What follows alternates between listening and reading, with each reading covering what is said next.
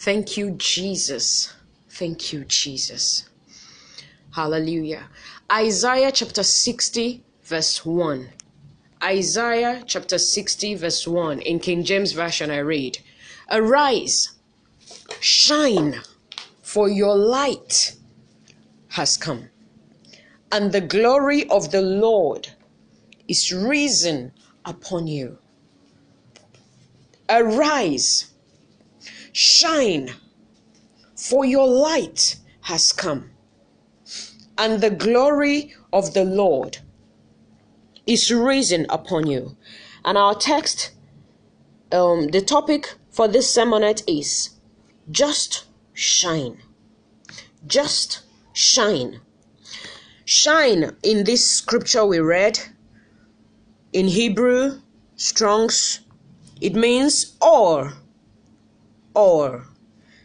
It means to be luminous, causatively make luminous, give or show light, set on fire, shine. One characteristic of light that makes it light is its shining ability. A light is not identified when it is not shining, but you identify a light by its shining. Of course, there are different types of lights that serve different purposes. You have the fluorescent bulbs, you have the other one, you have the LED lamps, you have so many kinds of lights, but one thing stand out, it shines. No matter how intense the darkness is, even if it is just a candle light, there would be a difference, though not much. The difference made is dependent on the capacity. Shine. The difference made is in the capacity or the capability of the light, how it's made. Is it in the form of a fluorescent? Is it in the form of a lamp? Is it is it in the form of you know what I'm saying? Different bulbs come with different wattage and volts required to power them. Just shine. That is the topic. We are called to shine as light. But we have a problem. We have gotten so distracted we are looking for recognition. We are seeking to be discovered. Even when we are not shining. Sorry to say. I'm talking to myself also. We are called to shine. Our scripture remember says, Arise, shine, for thy light has come, and the glory of the Lord is risen upon you. Remember, that you are God's special treasure, even though you are in an earthen vessel. Shine. Shine. You've been talking for so long. You have been complaining and complaining. Of course, you've prayed. You've attended night vigils. You've done this. You've done that. But I have one question for you. Of course, I'm asking myself also. Are you shining really?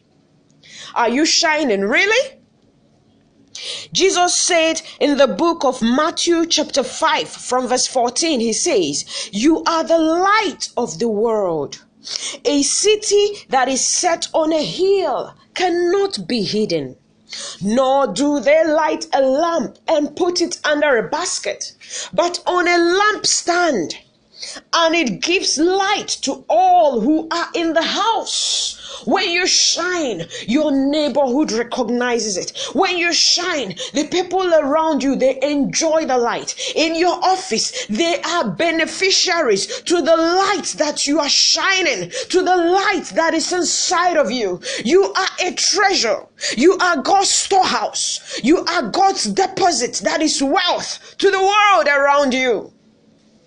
Stop complaining. You know, many a times, even though we are pained by the things that we see, most of the time when we pray for change, you honestly seek change and you want a change to be, depending on your level of yieldedness, God would always want to start with you. You. God will always want to start the change process with you.